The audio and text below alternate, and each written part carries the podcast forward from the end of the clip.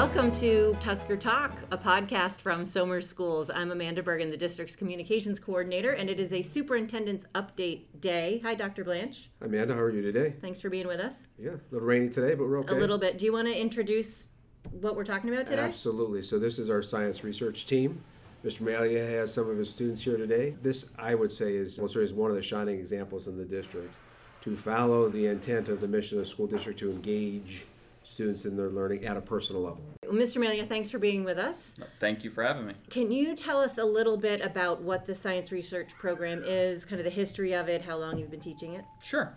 So, science research here at the high school is a three year elective course uh, where students come in in their sophomore year and they identify a topic that they're interested in studying.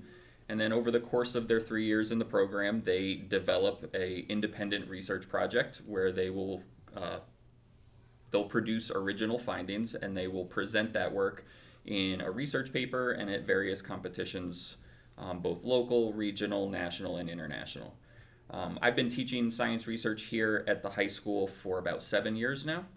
Um, and the program currently has about 50 to 55 students enrolled. And is that growth in numbers over the years? So, unfortunately, due to COVID, a lot of students uh, were having a difficult time finding mentors. Um, we have a lot of students who will do work down in New York City at research hospitals, and when a lot of those labs shut down, students lost those opportunities. And so the program was uh, right around 80 students. Um, we did dip down, but we are seeing some growth. Um, this is the first time in my seven years teaching that we have almost every single first year student with a mentor at this point in the year. Usually we are, you know, struggling at the end of the year to try to find those last minute mentorships for students, and some students will come back as juniors who are still looking um, for a mentor to develop their project. But this year we've found that a lot of labs are opening back up and are willing to take students. Great. Good. That bodes well for the future. It absolutely does. So we have four seniors here with us who are at the other end of the spectrum of this program. They are wrapping things up. Why don't we go around? Um, Emily, I'll start with you. Introduce yourself, tell us your name, and what your project is. So, hello, my name is Emily Dodd. I'm currently a senior, and I basically went and researched two proteins really heavily involved in homeostatic plasticity and learning and memory function, known as mGluR1 and 5 and HOMER1B and C. And what I found in this Parkinson's disease rodent model was that the interaction of this two, of these two proteins are significantly changing, which shows us a new mechanism for cognitive impairment that could be happening not only within the Parkinson's disease rodent model that I was working with, but also within patients themselves. And you just came back from an international competition, yes? Yes, Can you tell me a little bit about that? Oh, it was it was so cool. It was wonderful. I basically was able to go and meet kids from all around the world, just and be with them every week, and it was really wonderful because not only is the community just so welcoming, but you get lots of different perspectives, not only on medicine but also on like lifestyle and what you want for the future. So it was really wonderful to go and network in that community. And it was ISEF, which is the International Science and Engineering Fair? Yes. Yes. Okay, in, in Atlanta. Yes. So you and Mr. Melia spent the week down there, right? And what was the outcome, Emily? you, you sort of buried the lead, Ah, Emily. sorry. I placed third in biomedical and health sciences. Congratulations. Thank you. So is there a next step, or is is that the f- there is a next step, Mr. Oh. Melia? What is it? That, that No. is it. That's it. Okay. Final okay. one. You- that's as high as you can go. That's exciting. That's well, congratulations. Thank you. That's really exciting. And you have plans to continue your research next year? Yes, yes. The plan is to go and do a Regeneron internship this summer, and then as I go and switch to Washington University in St. Louis, to go and continue neuroscience research there. Great. Congratulations. Thank you. Okay, next. Hi, my name is Charlotte Potter. I'm a current senior, and I did a project on a comparison of emotional contagion, emotional complexity, and experiences between human relationships and human artificial intelligence relationships in order to maximize um, future AI's ability to help people during mental health crises from a virtual platform. Um, and so basically, I compared some vital ther- therapeutic human behavior traits um, within human interactions and human artificial intelligence interactions to find out where um, certain A- AIs were lacking in certain areas when it came to portraying human emotion um, and trying to emphasize which aspects of those um, would be important to be implemented in future artificial intelligence. How did you develop your research? so I um, what I did was I created a survey to um, analyze different um, parts of emotional contagion, which is um, the ability for one person's emotions to be um, eh, felt by another human being through uh, like facial mimicry and things that aren't necessarily verbal. Um, but can also be verbal. Um, I also analyzed emotional complexities, which is ability to experience diverse and a large range of emotions. Um, and then emotional experience, which is kind of the broad overall view of how people interact and the various emotions um, and stimulations that people experience. And I created a survey that um, kind of meticulously understood each aspect of those variables um, to find where they were strongest in certain interactions and where they weren't. Um, and so I, I, gave that survey out to um, a wide population. And uh, did you you had a mentor? Who was your mentor? Um, my mentor is Dr. Shelley Fries from Walden University. Um, we met online um, throughout COVID, um, but she's also in Colorado, so um, virtual platforms are really helpful. And COVID, that was the one thing that came out of COVID that was very good is that I was able to um, really maximize the ability to, to work online and virtually. Great. Congratulations. Thank you. Hi, my name is Matthew Kahn, and my project is the integration of technical indicators into a deep Q learning system so as to increase profitability in simulated stock market trading. So basically, I combined techniques used by real world investors with artificial neural networking techniques to create a novel system that would give a unique analysis uh, on the stock market. Okay, is this a se- your second year with this project? Is this a new one this year? Uh, yeah, so this is my second project, and I did a very similar project last year. It was slightly different. I was trying more to improve the neural networking techniques, and in this, I was trying to, in this current experiment that I did, I was trying to kind of fuse two already existing techniques together. So I don't know. It's been a great experience. Great. I really liked it. And where was where was your mentor? Uh, he's sitting right next to me. That's Amelia. Yeah. great. So I had a uh, mentor the first year, and some people get a really great experience out of the mentorship. I didn't personally have the best experience. I but it was more of a hands-off project anyways, so the mentorship wasn't necessarily as important to my success. So the second year I was able to more or less do everything independently and then I had Melia for everything else I couldn't do. Good old Malia. That's it. man, man with many hats. All right. Hi, my name is Julie Rios, and I I did two similar but different projects that both revolved around sleep disturbances among firefighters. My first project that recognized the prevalence of sleep disturbances among firefighters in the tri-state area, and my second project looked more specifically into a few of the possible causes for sleep disturbances among firefighters. The two that I looked into were their length of employment and their length of shifts. Hmm. Did you all participate in the WESF competition? Yes. Yes. yes. It's the Westchester Science and Engineering Fair. Okay, great. And that was hosted here for the first year. So Somers is the new home of the Westchester Science and Engineering Fair as of this year. Um, unfortunately, there was a spike in COVID around the planning time, and so the competition had to re- move to a virtual platform as it has been for the last two years. Um, but moving forward, it will be an in-person competition, and it will be held here at Somers High School. But the the award ceremony was held here, and that was no small potatoes. That was quite the production. yes, yes, it was. So, you know, unfortunately, the real issue that we had, um, I am a member of the WESF board. Um, one of the real issues that we had was getting judges uh, for the competition. Um, you know, having that many people who are in a population that may be a little bit more vulnerable. Um, you know, because a lot of them are older, retired scientists. Um, and so moving virtual allowed them to still be able to judge projects from home. But for the award ceremony, um, it was, you know, the high school students who had competed. They're in school anyway, so we were able to do an in person event. Um, and we had, uh, I would say, about 1,200 people here. Um, we had about 600 students uh, from around the county were given awards for their uh, independent projects. Um, and we had about 50% of our Somers science research students uh, were recognized for their work that evening. So when when you have the competition in person next year, hopefully, um, how many kids will be here? Where will they be from? What's the plan? So the Westchester Science and Engineering Fair uh, really spans Westchester and a couple of schools from Rockland, Putnam, and Dutchess. Um, this year, uh, virtually, we had just shy of 600 students. Uh, before COVID, we were pushing uh, just over 600 students in any given year. Um, so next year, we're expecting that number to, to be up there. Um, we are also going to be uh, hosting the Somers Science Fair this year, uh, which is coming up on June 4th.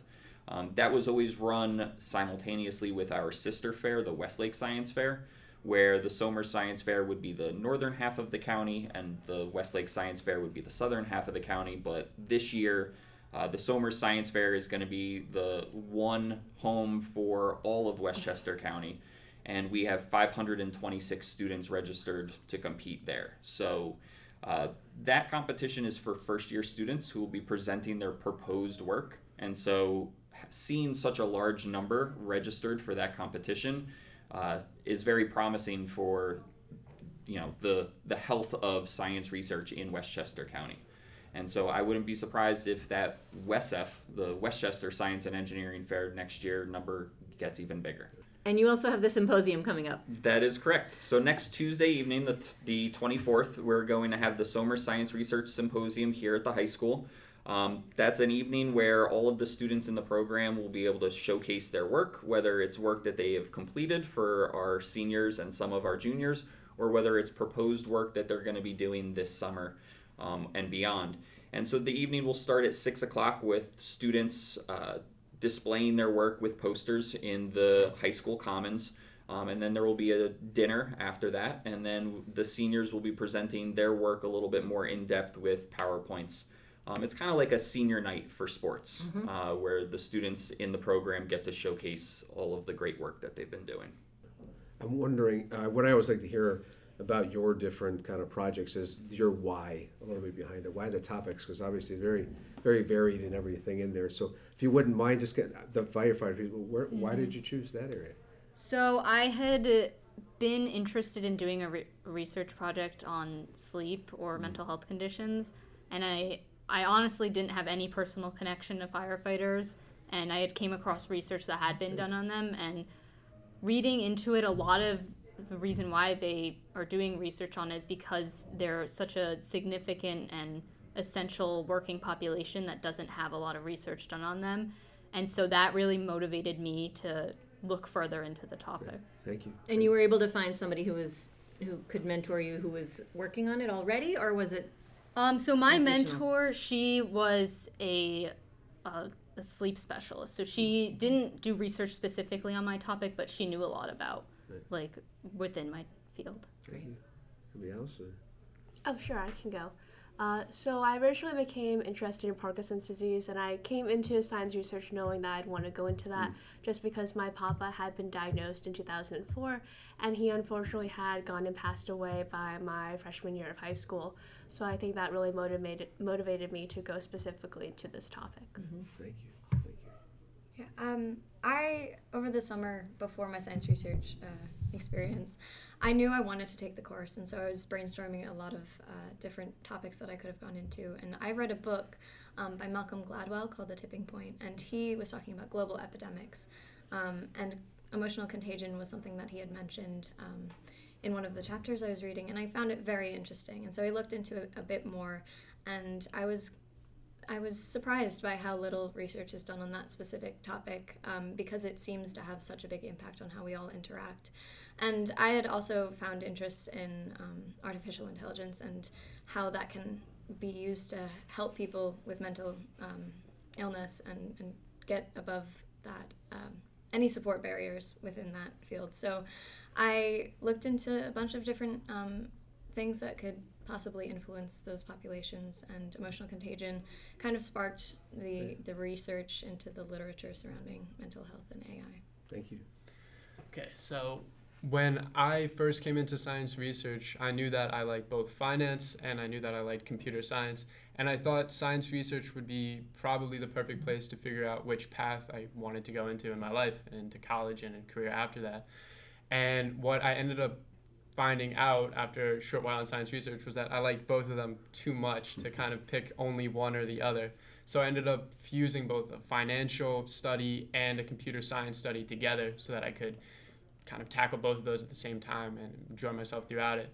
Great. Thank what you would you guys say to a student who's thinking of, who's interested in the class but thinks, "Oh, I'm not a I haven't been a super strong science student in the past. Maybe English is one of my stronger subjects, um, but they're still interested. Do you have to be a, a a chemistry whiz in order to take this class? I No. don't think so. Absolutely I not. yeah. No, there's a, a large, large variety of projects that I've seen only in my short time. I'm sure Millie has seen a ridiculously large variety of projects. I knew a student um, when I was first coming into the program. He was a history buff. He didn't have any interest really in science whatsoever. And what he ended up doing was studying uh, almost archaeology and uh, the radiology surrounding that and like the ide- I don't do you remember Dylan Lanz's project? Yep. So he he really didn't want to go the route of science and I think right now he's a history major. So he wasn't a hardcore science guy, he wasn't a hardcore math guy or engineering or computer science yet. He still found a lot of value in the course and every single time I talk to him he still asks, So how's science research? How's Amelia? How's everything going with that? So I think you can get a lot of value out of it regardless. I think science research is really different from any other science class that's offered here just because there's no set curriculum. So students are really able to go into whatever they're very passionate about. It doesn't so much matter if you understand chemistry or calculus, but that you like what you're doing. Yeah, I think the uh, the program really puts a lot of emphasis on science being something that's more so about how our world functions, um, and learning more about that and expanding that field rather than being incredibly invested in one niche field. Like it's about exploring research outside of what we would normally learn in a, in a usual curriculum and allowing students to explore what they're really interested in.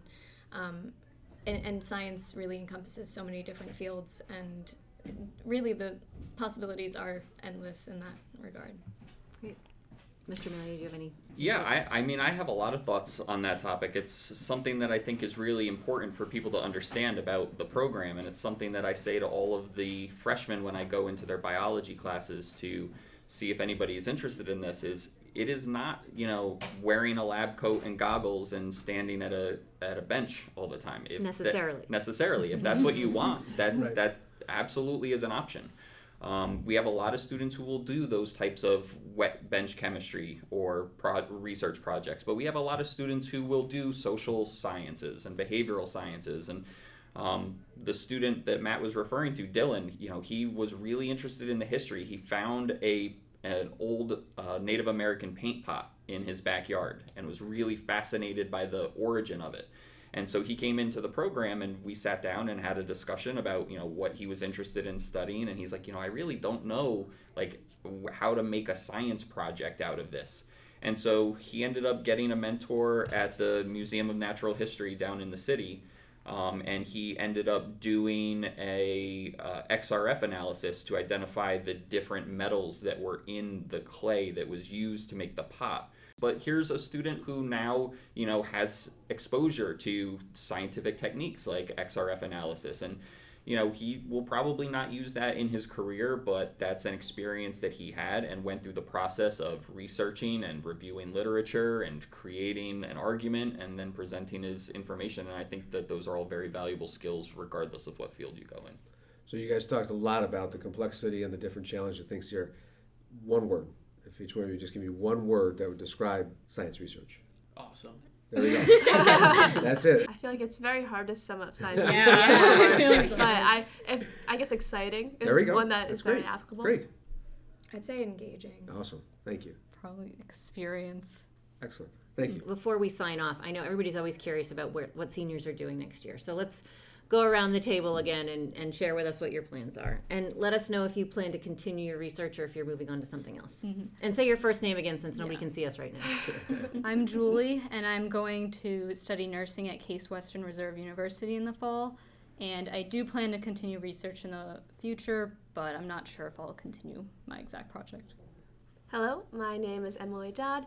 I've enrolled in Washington University in St. Louis as a biology major on the neuroscience track, and I plan to go on and continue neuroscience research through all years of college.